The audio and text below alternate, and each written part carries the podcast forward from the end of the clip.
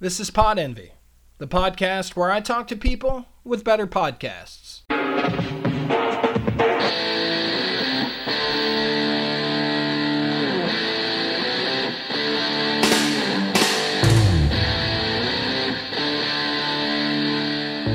Colum Tyrrell, man, thank you so much for spending a few minutes with me, man.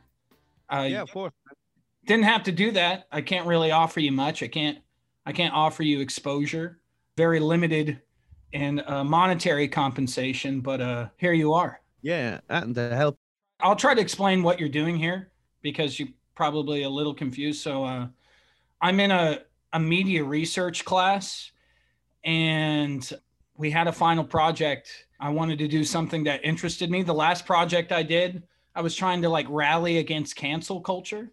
And okay. In my last presentation, I was defending the guy the woman in Ramble Park who called the cops on the black guy who was just bird watching. And yeah. I made a lot of enemies in my class. So I'm sure you did, bro. yeah, it was kind of tough. Everything I said, I had to preface with, before I go any further, I just have to say, I don't agree with what happened. But I don't think this lady should lose her job. And it didn't go over well. So I really wanted to pivot. So basically I said, well, what if I looked at, how podcasting has sort of exploded over the past several years and specifically how that has parlayed and really supplemented the careers of comedians. I was messaging a bunch of comedians on Instagram. A lot of the people that I reached out to Tim Dillon, Ari Shafir, Kreischer, Gomez, Big Jay Oakerson, everybody on Skanks pretty much. I didn't get out to them, and I think where I went wrong, other than being anonymous nobody, is I sent this really long paragraph, you guys are so great. With every broadcast, you're really impacting me and changing the way I think about my career and all this stuff. And I didn't do that with you because, to be honest, the first time I heard your name was on Skanks, but that's really honest and maybe not something I should be saying, but it kind of speaks to my point of podcasting really sort of kind of lifting up and sort of escalating your career, which is what you wanted to do. So I'm curious, when you go on these podcasts like Legion of Skanks, is that something that you're genuinely looking forward to? Because what I've noticed, I saw you on Skanks, Real Ass Podcast, Are You Garbage? You're great on all of them. You're like the utility guy in baseball where you could play any position and you just slot you in and it's seamless. But for you, is that sort of a necessary evil? It's kind of an obligatory chore. Man, I really don't want to do this podcast, but I know it's good for me. Not those guys, because those guys, everyone you mentioned just there, I know them all, So I never feel like it's a chore really. Except for the fact that I got to leave my house to go do them. It's sometimes I'd rather stay in bed, but I do a lot of, maybe not as much now because I'm so busy with my own stuff, but even if I don't know people, I've done a lot of really irrelevant small podcasts where I can't even tell you the name of them. Two guys from Nebraska trying to get their thing going. But I always do it because, especially during quarantine, even if I don't do anything for the whole day, even talking to someone who may only just be an up-and-coming comic, or maybe they're just not funny people. At least I spent an hour talking to someone, and I feel better about my life. It's a social thing sometimes, I know on the DadMeet podcast, you were going over things to kind of bolster your mental health, and that was sort of one of them.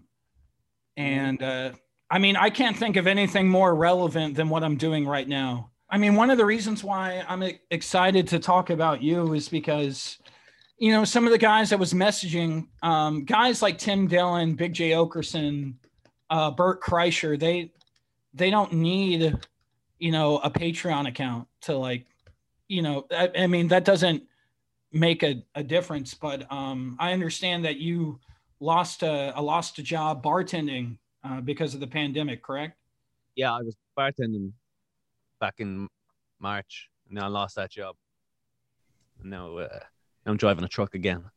So, but the Patreon's great, you know. Every week it's grown, and it's leading towards a place of full-time comedic employment, you know, which is the goal. So right now there's not really a lot of live shows to do. So there's no real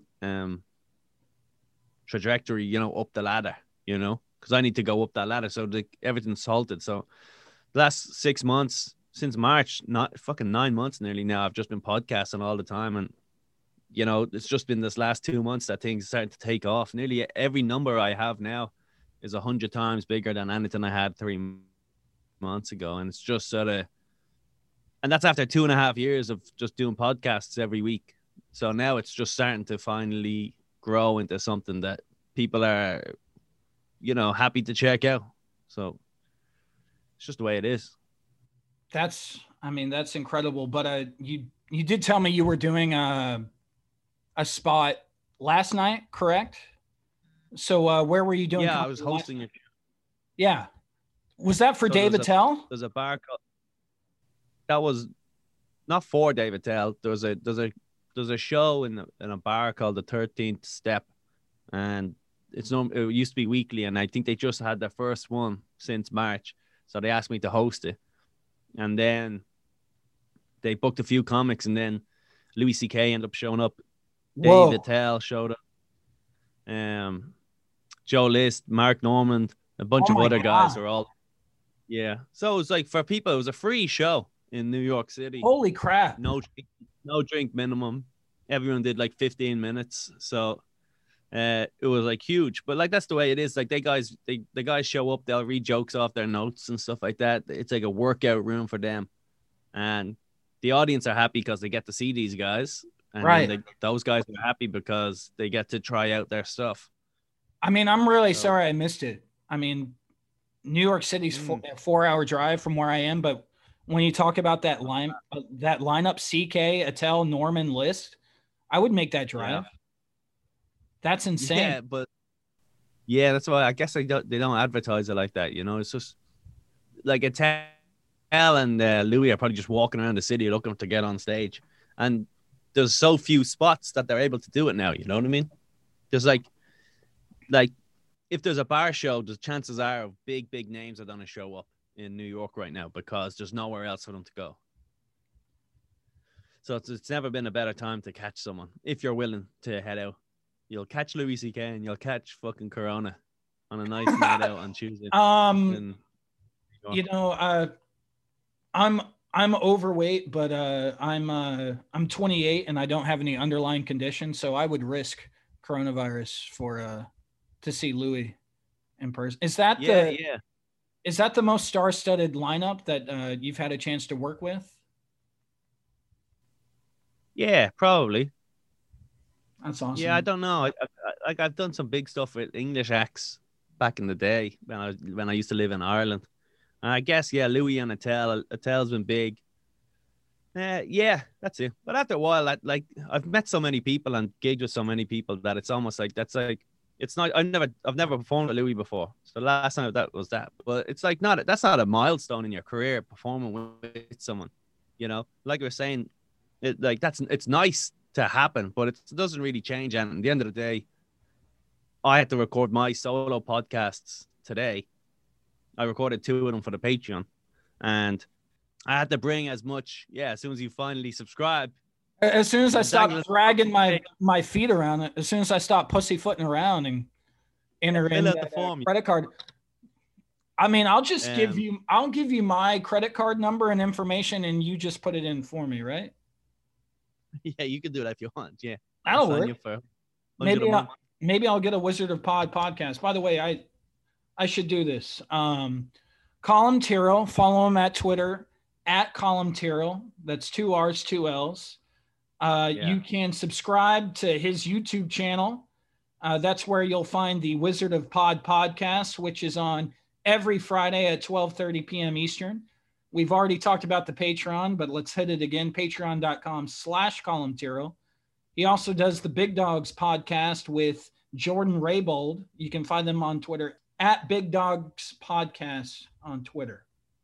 Just one question. Yeah, go for it. Just real quick, how would you say your podcast has impacted your stand-up career to this point? And not just your podcast, but other shows that you've been on.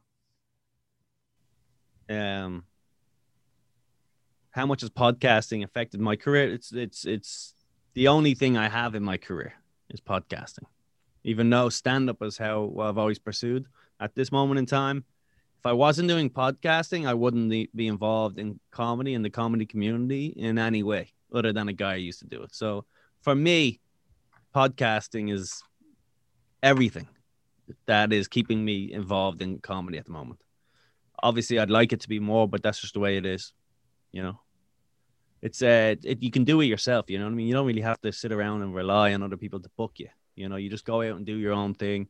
And hopefully, after a few years, if it's any good, it starts to grow. So if you had asked me this a few months ago, it's a totally different answer too, because nothing was growing. Now everything is growing suddenly. So it's everything. Podcasting is everything. So if it wasn't for podcasting, I'd have nothing.